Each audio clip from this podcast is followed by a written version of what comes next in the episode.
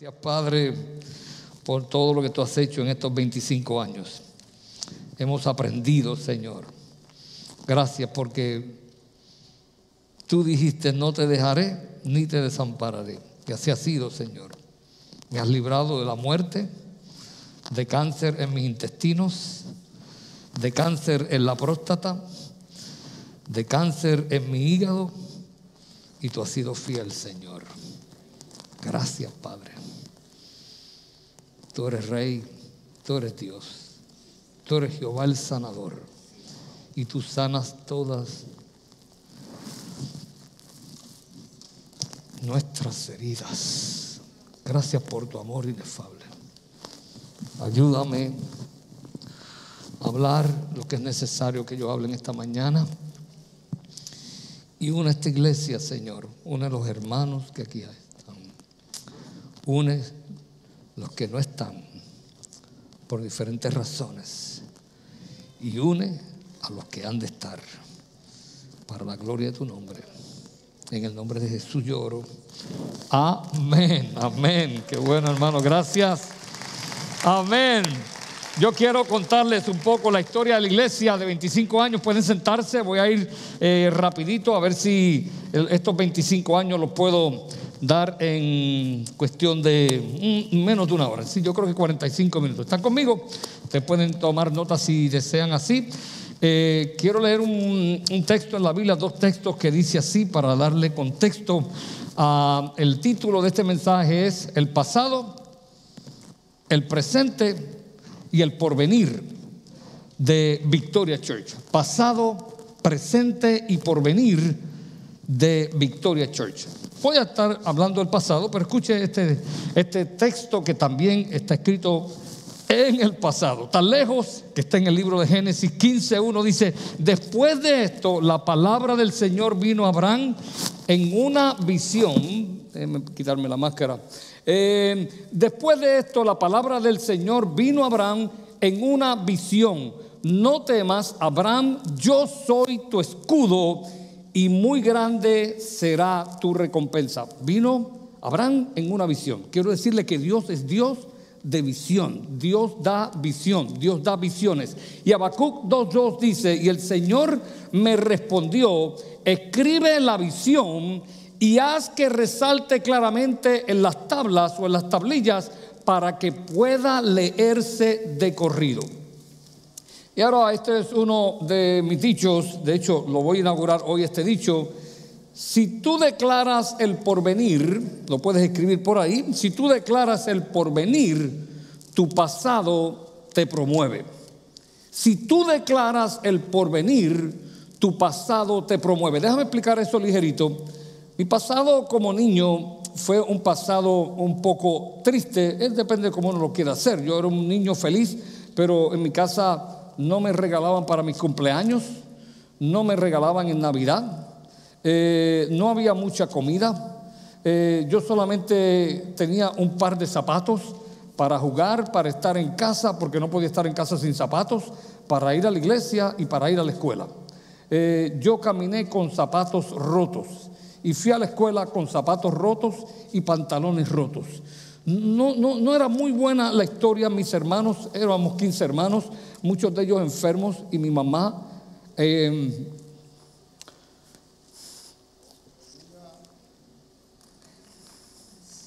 la vi muchas veces sufriendo y ese pasado triste de sufrimiento y de enfermedad,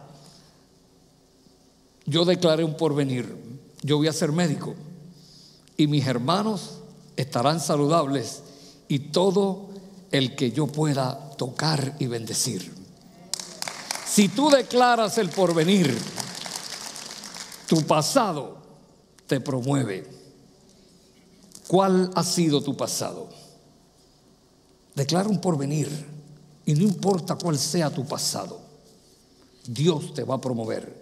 Y si no declaras el porvenir, ay, el pasado te paraliza.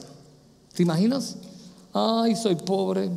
Ay, con los zapatos rotos. Ay, qué complejo tengo. Ay, no me aman. Ay, no me regalan. Ay, no tengo nada.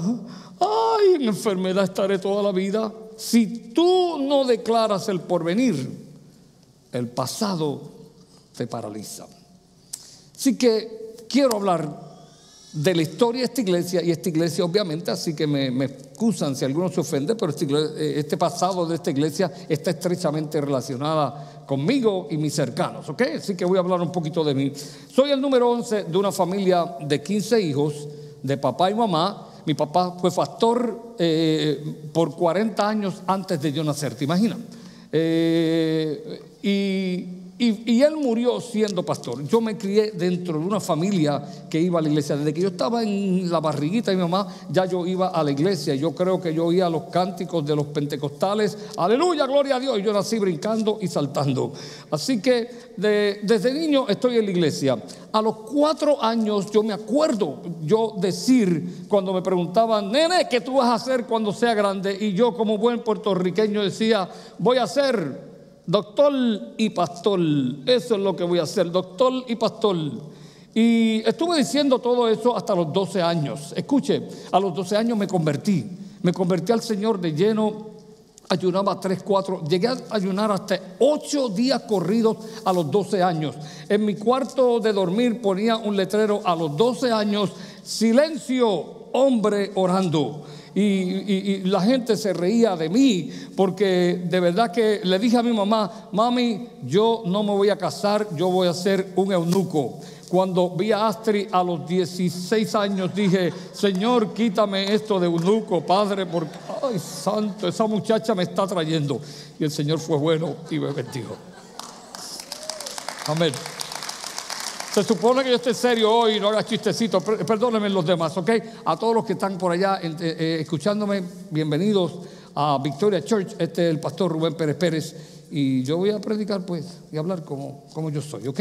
Muy bien. Eh, gracias por amarme así.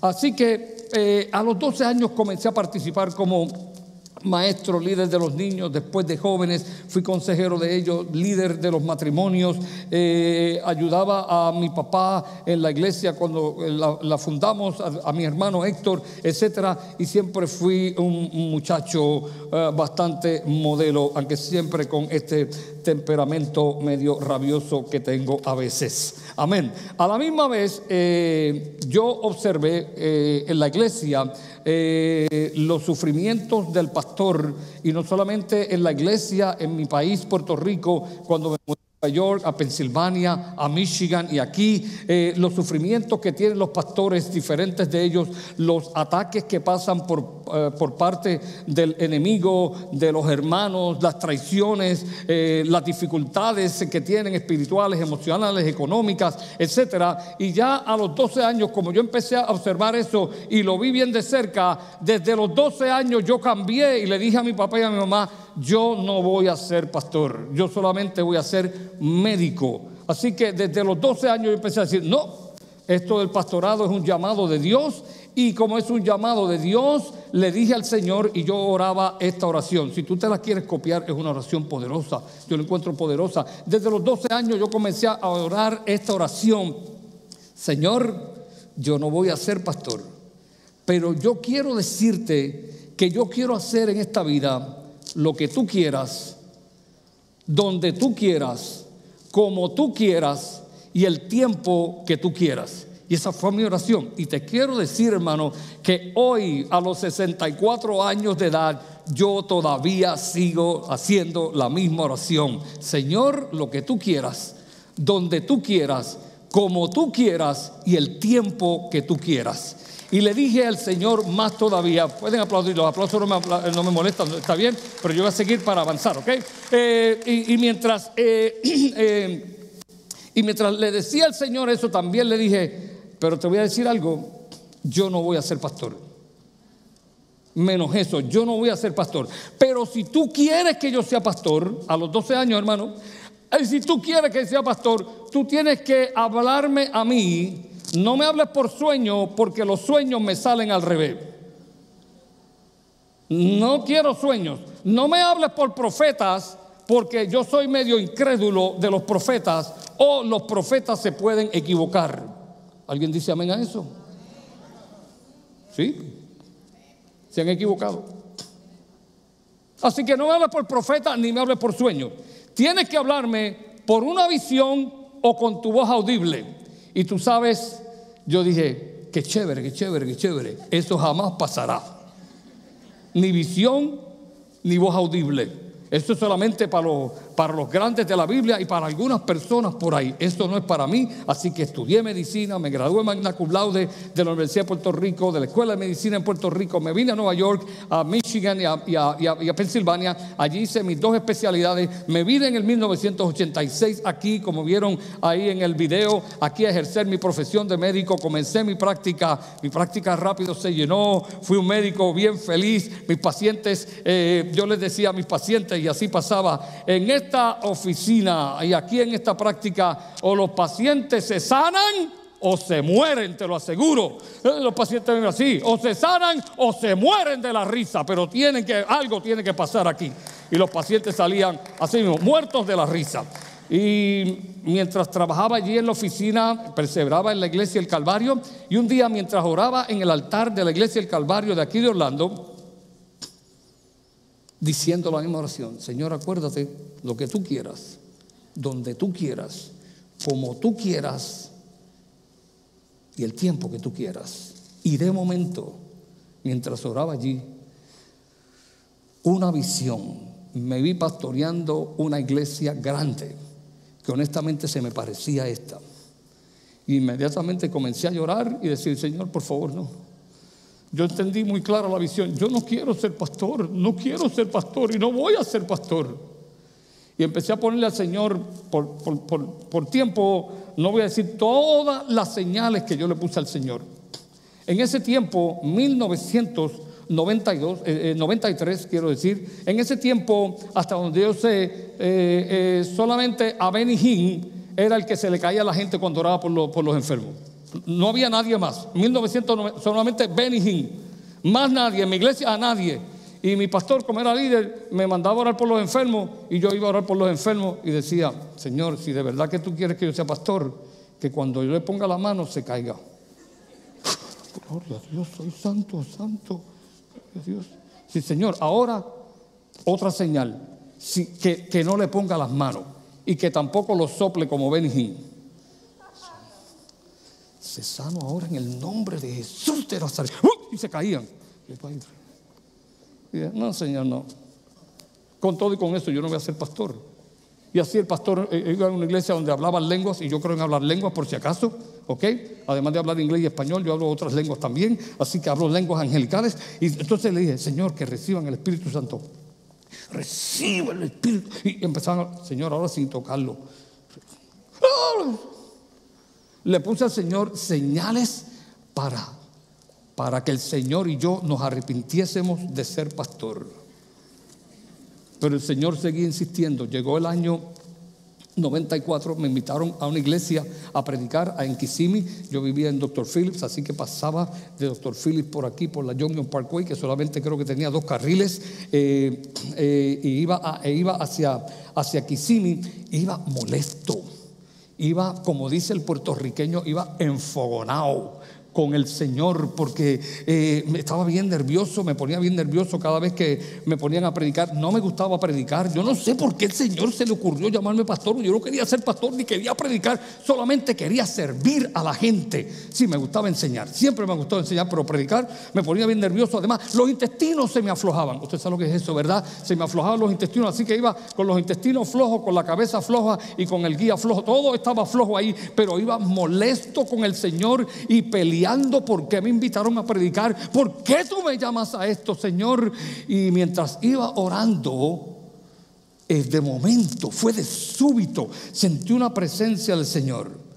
Pero antes déjame decirte lo que pasó. Mi pastor, José Cintrón, en el Calvario, en la iglesia del Calvario, me pidió que yo fuera, eh, que yo pidiera las credenciales con las asambleas de Dios y que también tomara el instituto, lo cual eh, obedecí sin querer, quise obedecer a mi pastor. Siempre fui obediente a mis pastores. Que bueno, los que son obedientes a los pastores, si usted es obediente al pastor, usted va a vivir más años, va a ser feliz, va a ser alegre, Dios lo va a bendecir. Obedezca al pastor, hermano, y gracias Señor. Yo creo que aquí hay gente que no está en esta iglesia. Obedezca a su pastor, porque la Biblia lo dice, no soy yo. Obedezcan a vuestros pastores. Obedezca al pastor. Obedezca. Si a usted le gusta que lo obedezcan como madre, obedezca al pastor. Como padre, obedezca al pastor. Como jefe, obedezca, obedezca al pastor. Obedezca. Bueno, pues de todas formas yo obedecía a mi pastor y cuando fui a una de esas conferencias de la Asamblea de Dios, allí había varios libros y uno de los libritos era este librito que dice manual del ministro. Mis amigos me dijeron, compra ese librito. Yo lo miré, la primera vez que lo, que lo veía. De hecho, mi papá no sabe estos libritos. Mi papá tiene una cabeza, una memoria tremenda. Él todo era de memoria. Él nunca escribió un mensaje, todo era una memoria, pero increíble, mi padre. Así que eh, él no tenía estos libritos. Así que este librito, la primera vez que lo veo, lo veo y lo veo y dice, no, lo voy a dejar ahí pero cómpralo. Y yo, pues no, creo que costaba dos dólares. Pero cómpralo, dos dólares. No, es que yo no voy a ser pastor. Pero, y me dijeron, puertorriqueños al fin, no sean maceta, cómprese el libro, no cuesta nada. Es que no quiero este libro, eso es para los pastores. Eh, es más, voy a comprar otros libros. Y compré otros libros más caros, pero el libro del pastor, yo no iba a ser pastor, no lo compré. Dice, eso fue en el año 93. Ahora voy en el 94 hacia Kissimmee y mientras voy hacia Kissimmee, molesto con el Señor, peleando con Él, eh, se me metió la presencia de Dios en el carro y fue como un flash. La visión, yo pastoreando la iglesia grande, y el librito este, como una visión, así se me presentó. Y, y una voz como de trueno, que yo trato de imitar, pero no puedo, me dijo: ¿Por qué no compraste el librito? Y yo que estaba molesto, tomé el guía así de fuerte y gritando, si usted nunca me ha oído gritar o me va a oír gritar, Señor, porque no voy a ser pastor. Y la voz de Dios se bajó y me dijo, sí, tú vas a ser pastor. Sí, y me lo dijo tres veces, sí, tú vas a ser pastor enseñanza. Cuando alguien te grite, haz como Dios, bájale la voz. No seas cobarde, no te retires. Dile, ¿por qué me gritas, mi amor? ¿Por qué? Y ese marido va a bajar la voz. Y si la esposa que es histérica, tú le dices, tan bella que tú eres. Tú eres tan bonito. Okay. Acuérdense que yo soy maestro, por si acaso, ¿ok? Yo no soy muy buen predicador, pero soy maestro. Así que la voz de Dios me habló de esa forma, prediqué en la iglesia y ya era la segunda cosa que yo le había pedido al Señor. Si tú quieres que yo sea pastor, dame una visión, háblame por una visión o con tu voz audible. Ahora sí que yo estaba entre molesto, confundido y no sabía qué hacer. Pero en esa conversación, llegando a la iglesia, predicando a la iglesia y regresando a casa, dije, está bien Señor, te voy a responder. Voy a ser pastor. Es el 94. Dame seis años hasta el año 2000, porque quiero reunir dinero para la educación de mis tres hijos que pienso que van a ir a la universidad y yo les quiero pagar sus estudios. Y así lo hice por si acaso. Y voy a también tener unos ahorros porque la iglesia que pastoreo, pastoreé no quiero que me pague nada. Yo le quiero dar mis servicios totalmente gratis a la iglesia. Pero dame seis años. Así que le dije esto al Señor. Se lo dije a mi esposa por primera vez. La primera experiencia no se la quise contar a mi esposa de la visión. Ahora llego a casa y le, cuento la visión del año pasado que tuve en el Calvario. Ahora le cuento mi experiencia yendo hacia Kissimmee y nos pusimos a orar y comencé a hacer los preparativos en el 1994 para tener un negocio, un plan para que yo pudiera ahorrar y especialmente si no estaba presente. Tenía tremendas enfermeras en mi oficina, muy buenas, pero ¿sabes qué? Cuando yo no estaba en mi oficina, ningún paciente venía. Ellos querían verme a mí, a pesar de que mis enfermeras eran tan, tan chéveres, ellos querían ver al doctor. Así que el dinero no entraba, no generaba dinero. entonces comencé a pensar en negocios que sin yo estar presentes me generaban dinero. Así que pensé en una franquicia como Burger King, el McDonald's y también Kentucky Fried Chicken. No pensé en Chick-fil-A porque Chick-fil-A ni existía en ese momento, 1990. Usted me está entendiendo, hermanos. Eh, pensé en edificios para alquilar y pensé hacer una inversión. El, negocio que más me gustó fue el negocio del lavacarro. ¿Usted sabe lo que es lavacarro? Le dicen los americanos un car wash. Y, vine y, tomé tres días un curso de cómo montar un car wash. Y dije, pues voy por la Union Parkway, ahí hay muchos terrenos vacíos, así que fui hasta el loop, que todavía no se llamaba el loop, viré y comencé a pararme y anotar, anoté como cuatro terrenos que vendían, cuatro pedazos de tierra, ya tenía entendido que tenía que ser idealmente un acre o tres cuartos de acre para comprarlo, los anoté y cuando vengo pasando, ese día era junio 17 de 1995. Me acuerdo esa fecha, ¿sabe por qué? Porque es un día antes de mi cumpleaños, junio 17. Así que cuando vengo por aquí, es junio 17, el verano. El sol cae sobre esta tierra. Estaba todo verde, la vi preciosa, esta tierra por donde pasaba. Esto es cuestión de segundos. Y cuando la veo dice, qué bonita esa tierra para un car pero está muy grande esa tierra para el car de momento, de súbito, se vuelve a meter la presencia de Dios en mi carro, se me erizan los cabellos de las manos y siento un escalofrío y de momento, esto es cuestión de segundos, hermano, eh, eh, es que uno se tarda, ¿verdad?, en describir los segundos y de momento la voz como de trueno de Dios volvió a hablarme y me dijo, esa es para la iglesia. Uy, Dios mío, Padre. Y yo le dije, ten paciencia, Señor. Faltan solamente ya cinco años, es en el 2000. Estoy haciendo los preparativos, ten paciencia conmigo. Me fui a casa, se lo conté a mi esposa, comenzamos a seguir orando. Ya mi esposa estaba un poquito de acuerdo, todavía media confusa si sí o no, pero tenemos que obedecer a Astrid.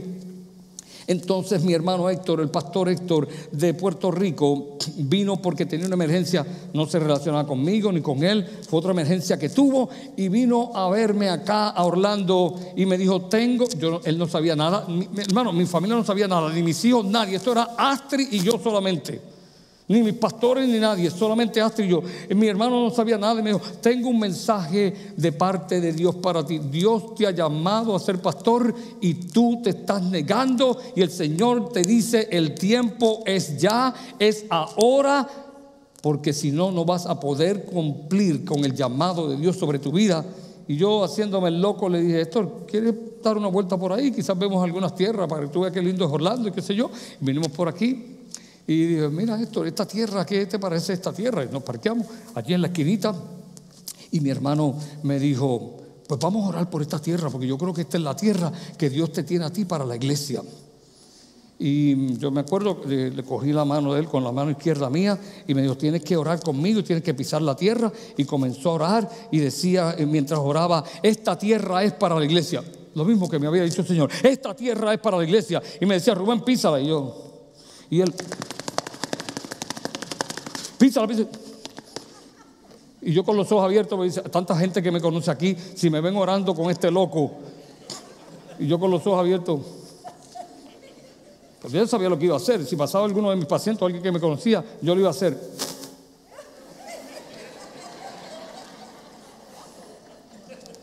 Gracias a Dios que no ofendí a mi Dios ni a mis hermanos porque nadie pasó.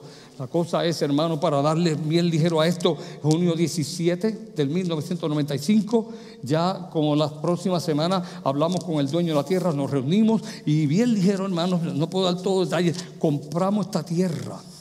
Tratamos con unos 6, 7 bancos que nos dieron un préstamo, ninguno nos dio el préstamo. Nosotros no damos préstamos a iglesia, a menos que tengan 5 años de historia. Ustedes ni han empezado la iglesia.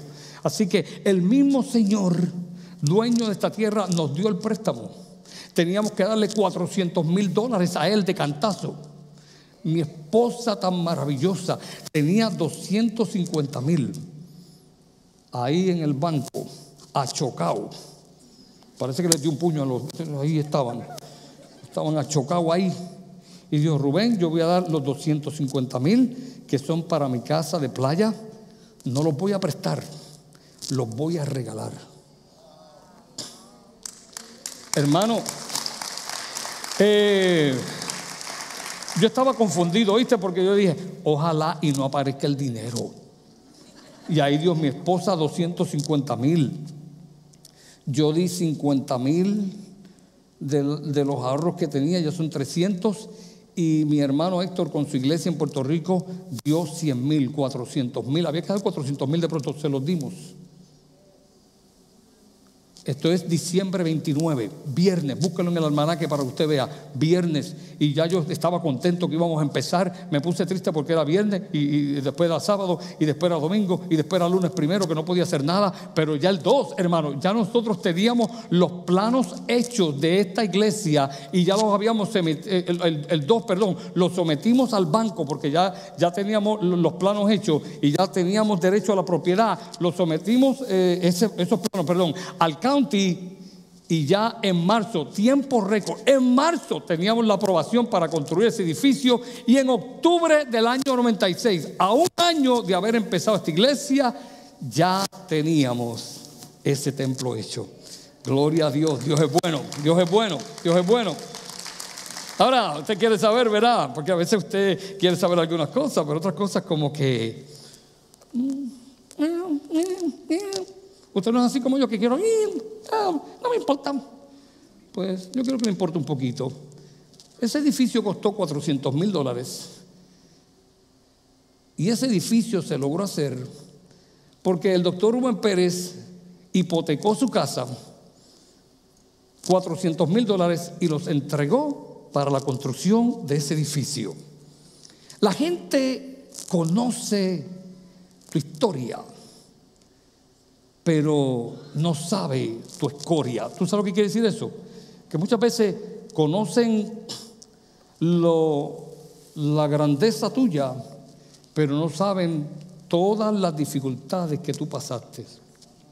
Otros ven tu escoria, es decir, lo, lo difícil que tú eres, pero es que no conocen tu historia, lo que tú has pasado. Pero nosotros hemos pasado aquí no las pruebas de nadie.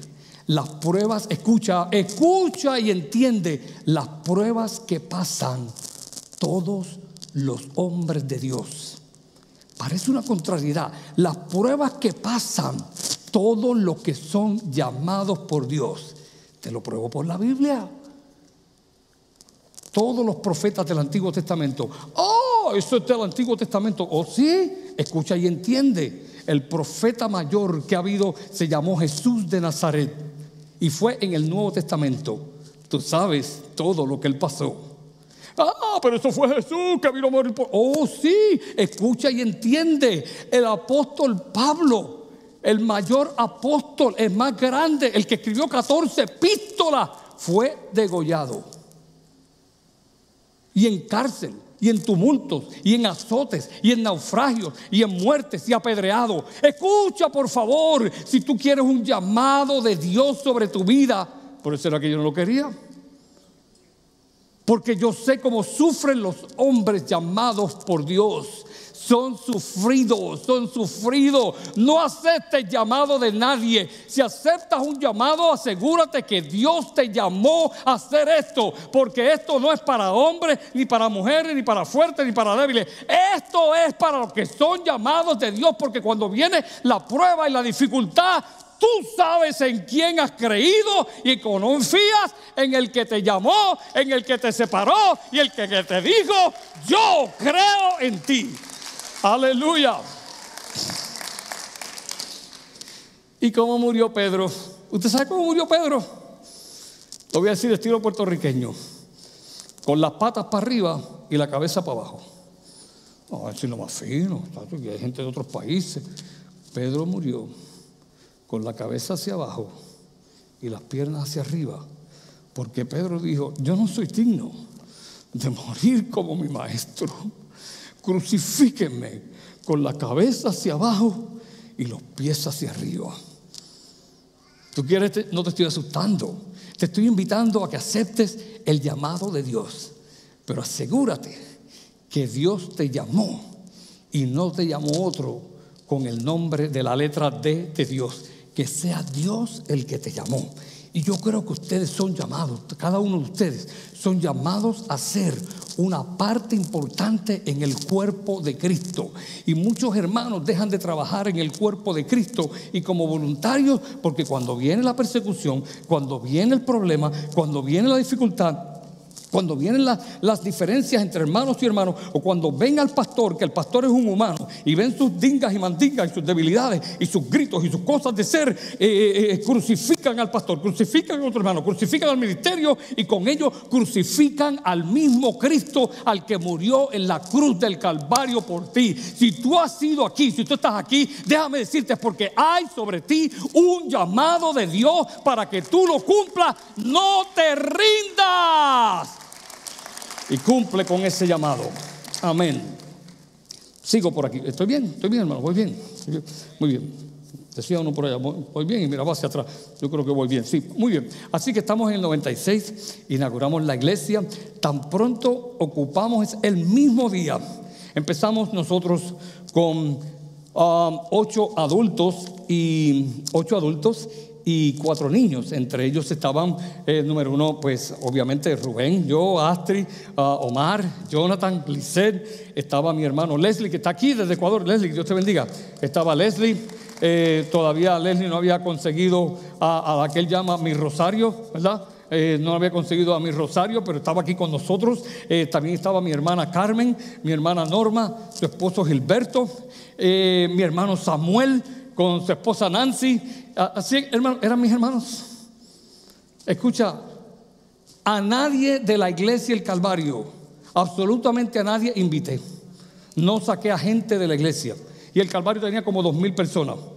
Que si me llevaba 20, solamente se quedaban con 1980. ¿Usted me está entendiendo? A nadie, y usted me puede mirar en mi cara, y yo lo puedo mirar en su cara. A nadie he invitado a salirse de otra iglesia para venir a ninguna persona. Es más, a nadie invitado a venir a mi iglesia sabiendo que ya tiene su iglesia. Aquí camina un hombre que respeta, aunque no lo respeten. Que hace las cosas correctas. Un hombre íntegro. Un hombre que sabe honrar a Dios y sabe honrar al pastorado de esta ciudad. Y es bueno que todos ustedes tomen cuenta de eso. Solamente mis hermanos y sus cónyuges, y más tarde vinieron las tres hijas de mi hermana Norma y los dos hijos de mi hermana Carmen. Y la iglesia comenzó a crecer así en el mes de octubre, noviembre, diciembre del 1995, pero ya cuando llegamos aquí, ya desde ese primer día, más de 200 personas comenzamos a ocupar ese santuario. Eh, me acuerdo que fue en el mes de octubre del 96 y en abril del 97 uno de los dichos del pastor que yo creo que ustedes, los que no estaban aquí, no pueden, no lo sabían. Uno de los dichos eh, dábamos dábamos un servicio por la mañana a las 11 de la mañana y otro en la noche a las 7 de la noche. Mientras tanto yo seguía mi práctica médica, yo iba al hospital todos los días, inclusive el domingo, eh, y, y, ya en febrero yo comencé a decirle a mis hermanos, en esa forma de yo decir las cosas, en abril, vengo a abril la iglesia a las 9 de la mañana. Y todo el mundo decía, en abril, vengo a abril la iglesia a las 9 de la mañana. Comenzamos tres servicios, uno a las 9, otro a las 11 y seguíamos con el de la noche. Yo venía a ese servicio de las 9 y llegaba a las 8 de la mañana y estaba ahí. En el de las 11 estaba ahí como hasta las 2 de la tarde. A las 2 de la tarde me iba corriendo a ver mis pacientes en los hospitales llegaba a casa y a veces no podía ni llegar a casa. Aquí llegaba a las seis y media para estar en el servicio de la noche y no veía a mi familia en todo ese día. Y esto fue así por años y años y años. Quiero decirte algo, hermano. En los 25 años que llevamos de iglesia, esta iglesia no le ha pagado al pastor ni un solo centavo propiamente hablando por 20 años. Escucha, yo no me estoy quejando. Si no le ha pagado al pastor, más que la responsabilidad de esta iglesia, se debe a que yo no quería ni un centavo. Trabajé fuertemente. En el año 2009 decidí perder mi casa y no pagarla, pero no dejar de pagar esta iglesia. Perdí mi casa, se me dañó el crédito, todo por el amor al llamado de Dios, a mi sentido de responsabilidad y al sentido de la responsabilidad que siento por cada uno de ustedes. Esta iglesia, todavía hay personas que no lo saben, pero tú lo puedes investigar, puedes hablar con abogados, puedes hablar con personas que saben del real estate, porque algunos dicen que saben del real estate, pero no saben nada, porque lo que dicen son disparates, algunos, ¿ok? Puedes investigar con el gobierno. Esta iglesia no pertenece al doctor Rubén Pérez Pérez y tampoco pertenece a la familia Pérez. Esta iglesia, si yo me muero aquí, mis hijos, mi familia, mis nietos no cogen ni un solo centavo. Esta iglesia pertenece a ustedes. Esta iglesia pertenece a Victoria Church. Y quiero aclarar, Victoria Church cambiamos el nombre de Pabellón de la Victoria porque siempre creí en el nombre Victoria. Lo que sucedió fue, hermanos, número uno, que mi hermano Héctor, que nos daba cobertura con su iglesia allá de Puerto Rico, eh, dejó de darnos cobertura y al dejar la cobertura, yo siempre de niño, escúcheme hermano, escúcheme, escúcheme, a ver si aprende algo de mí, porque yo tengo mucho que enseñar, no solamente con mi palabra, con mi forma de ser, yo tengo mucho que enseñar. Y no me siento orgulloso de eso, humildemente lo digo. Con mi forma de ser, yo creo que todos ustedes deben aprender algo. Desde niño yo doy cuentas. Yo siempre le decía a mi papá y a mi mamá hacia dónde iba. Ellos sabían dónde yo estaba. Algunos de mis hermanos mayores se, desaparecían. Aquí está Leslie con su novia por allí, se metían en una esquinita. No hacen nada malo, solamente en una esquinita. Tú sabes, lo demás, pues, pues ellos lo saben. Y, y, está aquí mi hermano Leslie y sabe que conoce a mi hermano mayor, etcétera, etcétera, etcétera. Yo siempre di cuentas dónde estaba. Escúcheme, hermano, aquí el staff me es testigo. Yo le digo al staff aquí, yo me voy, si yo estoy en horas de oficina y salgo, yo le digo a ellos hacia dónde voy. Y ellos tienen que si me llaman y yo no respondo a la tercera llamada, usted sabe que yo le digo, llama a la policía para ver dónde yo estoy. Porque yo tengo que responderles a ustedes. Yo soy responsable. A mí me, yo soy accountable. Me gusta rendir cuenta dónde estoy y qué hago. Yo creo que usted como esposo, como esposa, como hijo, como madre, como miembro de la iglesia, como miembro de un grupo, usted debe ser también un rendidor de cuentas. Solamente 20 me creyeron. Está bien, siga así, que no lo iba a ver muy bien. Rinda cuenta, hermano. Dígale a su esposa dónde está. Dígale a su esposo dónde está. No para pedir permiso. Eh, esto no es pedir permiso, hermano. Esto es sencillamente decir dónde uno está.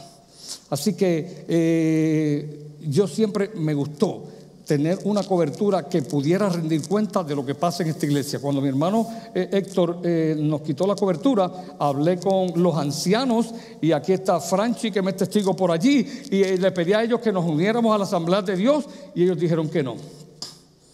Y yo me puse bien triste porque entonces me quedé sin cobertura, no daba cuenta a nadie, pero gloria a Dios, después tratamos de nuevo. Y hoy pertenecemos a la iglesia, al concilio, asambleas de Dios, por este pastor que quiere rendir cuentas de las cosas que se hagan aquí, porque entiendo que cuando uno rinde cuenta las cosas van mejores. En la, en la multitud de consejeros está la sabiduría, dice la Biblia. Nosotros somos una iglesia bíblica que hacemos todo lo que la Biblia dice que hacemos y tendemos a prohibir, por lo menos a mí mismo me prohíbo hacer todo aquello que la Biblia prohíbe que yo haga.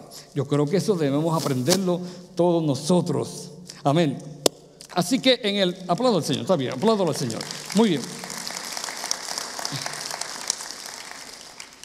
Quiero decirle que esa tierra, porque compramos otra porción de tierra más, hoy tenemos siete acres aquí, eh, nos costó entonces entre, los dos, entre las dos porciones de tierra 1.6 millones, más el edificio 400, más compramos una unidad modular, más alquilamos muchos, eh, otros más. O sea que gastamos casi 1.5 millones, más además usted tiene que pagar por las aceras que usted hace. Yo no sé cuántos ustedes saben, pero debe saber esto. Esas aceras que están alrededor de esta iglesia, esas aceras están en nuestro terreno. Se las tuvimos que construir porque el gobierno de Estados Unidos demanda que nosotros seamos el que la, construyamos. Una vez la construimos, el gobierno dice, pues esta acera ya no es de ustedes, es de nosotros. ¿Se queda eso lo que usted vea? Olvídese la gente que no sabe. Hable con los que saben. Chequee con el gobierno. Le tuvimos que construir la acera al gobierno para que por ahí pase gente y algunos nos maldicen no sabiendo que nosotros lo estamos bendiciendo. Por eso Cristo dijo, bendigáis y no maldigáis. Amén. Y tuvimos que construir toda esta acera. Esa acera nada más nos costó más de 100 mil dólares en construirla para toda esta población. Y la gente no sabe eso. De todas formas, hermano, ese edificio allá con la tierra nos costó alrededor de 1.5 a 1.6 millones de dólares. Todos lo saldamos en siete años. Tenemos un récord bueno. Pagamos y pagamos a tiempo. Y al pagar a tiempo, no solamente a tiempo, adelantado, este edificio costó 4.5 millones en, un periodo de tiempo para pagarlo en 20 años. Al pagarlo en 10 años, le economizamos a esta iglesia y a todos ustedes, y la carga sobre ustedes y la carga sobre mí, le economizamos aproximadamente 2 millones de dólares a esta iglesia. ¿Y tú sabes por qué yo hablo de dinero? Porque algunos de, de ustedes dicen que mucho pide el pastor.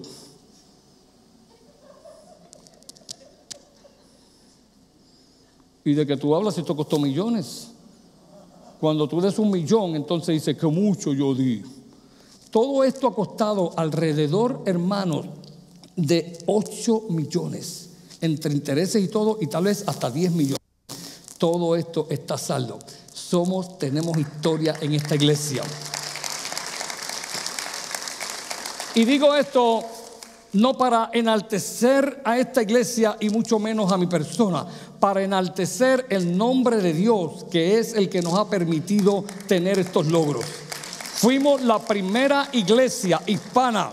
Y usted puede googlearlo, hermano, puede chequearlo ahí y después me desmiente si quiere, porque no, lo va a poder hacer. Pero yo estoy hablando verdad. Fuimos la primera iglesia hispana en tener un programa por Univisión cuando Univisión estuvo aquí en los años del 90 a más o menos 2000. Quizá me equivoco en qué año, pero ninguna iglesia hispana había estado en Univisión. Después Univisión volvió, fuimos la primera iglesia en Univisión, estuvimos en televisión. Desde casi el primer mes todavía no habíamos ni construido ese edificio. Es más, todavía no habíamos firmado la escritura para esta tierra, ya nosotros estábamos en la televisión. Estuvimos en la radio por muchos años con el programa Principios de Prevención. Saldamos la deuda esta, somos la primera iglesia hispana que salda aquí en la Florida Central una iglesia multi millonaria. Dios ha sido bueno. Estamos celebrando, hermano, estamos celebrando.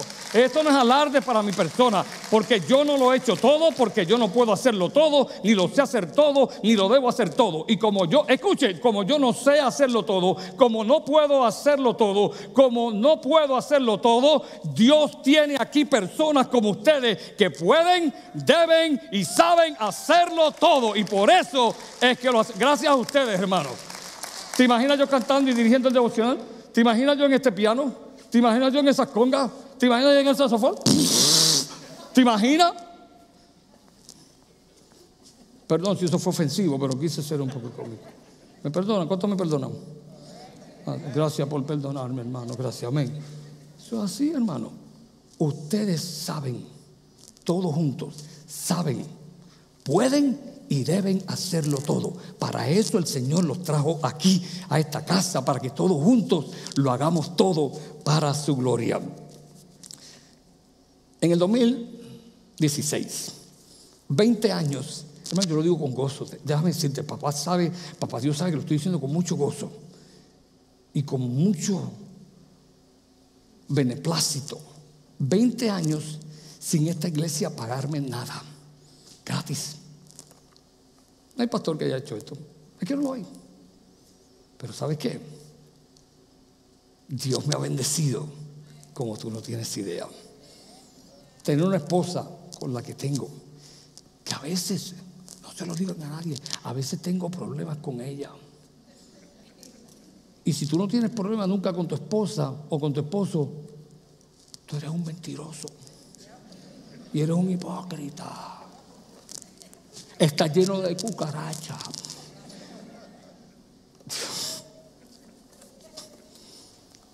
Ahí el pastor tiene problemas con la esposa. Y la esposa con él. No, yo tengo problemas hasta con. Usted no tiene problemas con Dios. Una vez yo hice un, estudio y dice, ok, yo grito, eh, dígame la verdad. No, no, no estoy haciendo aquí con ustedes porque todos se van a avergonzar. ¿Cuántos aquí han gritado alguna vez? Todos me levantan la mano.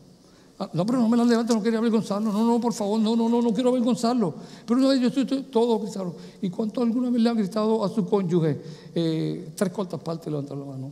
¿Y cuántos aquí le han gritado, honestamente, desde que nacieron a su mamá? Y una mano no levantó la mano y yo le dije, era recógete. Por lo menos cuando era niño gritaste a tu mamá y dijiste, ¡Yeah! ¡Yeah! Tú también le has gritado a tu mamá. Déjate de cosas, todo el mundo le ha gritado. ¿Y tú le has gritado a tu madre? Y porque yo he sacado un grito, tú me juzgas a mí. Por eso es que la Biblia señala a los que juzgan que tú eres un maldito, porque tú que juzgas hace lo mismo. Deja de estar acusando, deja de estar juzgando a tu esposa o a nadie. Señálate tú, mira, espétate los 10 dedos, aprende de esta verdad aquí de Pabellón de la Victoria o de Victoria Church, o si no te lo decimos en inglés, expectation your ten fingers. Señálate tú primero para que después pueda ver la viga que está en tu ojo. Y después verás la cosita que está en tu hermano. Todos ustedes me aman como que se pusieron tristes ahí. Amén.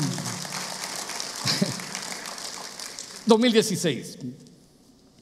Este fue el pasado. Ahora quiero hablar del presente. En el 2016 hablo del presente. Es como el presente. Es como el pasado presente. Esta iglesia tan maravillosa. La Junta de Ancianos decidió, porque yo no participé en esto, decidió darme un sueldo y un subsidio. Y esta iglesia me trata bien. No me paga ni el Obamacare, ni el Trump Care, y quizás ni el Biden care. And who cares, honestamente. Yo sé que yo pago mi seguro de salud y me cuido junto a mi esposa, pero esta iglesia me paga lo que yo entiendo que es un buen sueldo. Después de 20 años sin pagarme, estoy muy contento con ustedes. Y lo que quisiera es que pronto esta iglesia también déjeme pagarme, porque yo todo lo que tengo, hermano, se lo debo al Señor. Yo estoy tan agradecido del Señor por la vida que me ha dado, por todo lo que ha hecho en mí, en mi familia, en mis hijos. Tengo tres nietos preciosos, una nieta que es mi nieta favorita, dos nenes, uno de ellos se parece a mí, mira igual que yo, tiene los ojos como yo y yo creo que soy yo y toda mi familia me hace feliz. Y con ustedes, hermanos, yo soy el hombre más feliz. Cuando yo los veo ustedes el domingo, ustedes no saben, es como una hemorragia de gozo que yo siento, como un fluir al verlos aquí con ustedes y que ustedes todavía se sigan riendo de mis chistecitos. De verdad que ustedes me alegran el alma. Ustedes son la bendición de Dios para mi vida. Ustedes son el regalo que Dios me ha dado en esta casa. Ustedes son los que Dios ha traído aquí para levantar esta iglesia, hermano. Yo los amo de verdad. Y como yo he dicho en el pasado, yo no voy a morir por ninguno de ustedes. Cristo fue el que murió por todos ustedes y por mí. Pero yo sí les prometo ante Dios, yo voy a vivir para ustedes y voy a vivir para ustedes y voy a hacer todo lo que esté en mi vida y en mi aliento y en mi fuerza para ayudarlos a ustedes a levantarse y que sean hombres y mujeres triunfadores y que sean padres elegantes y que estén bien casados. Dicho sea de paso, esta iglesia tiene el récord, hermano. Déjame decírtelo, déjame decirte, usted lo ha oído esto, pero muchos no lo han oído y los que están por allá escuchándome en otro en el programa no me han oído. Esta iglesia tiene el récord del mundo entero. El récord del mundo entero y lo pueden publicar para que el mundo entero salga y tenga otro récord del porcentaje más bajo de gente que se divorcia cuando tomaron la consejería con el pastor Rubén Pérez Pérez. De unos 100, 100, 150 personas, solamente conozco a tres. ¿Tú sabes qué es eso? Si fueran 100, fuera el 3%. Si son 150 es como quizás 1.7%, no sé, lo puedes calcular. Pero yo creo que está más alto porque hay algunos que no conozco.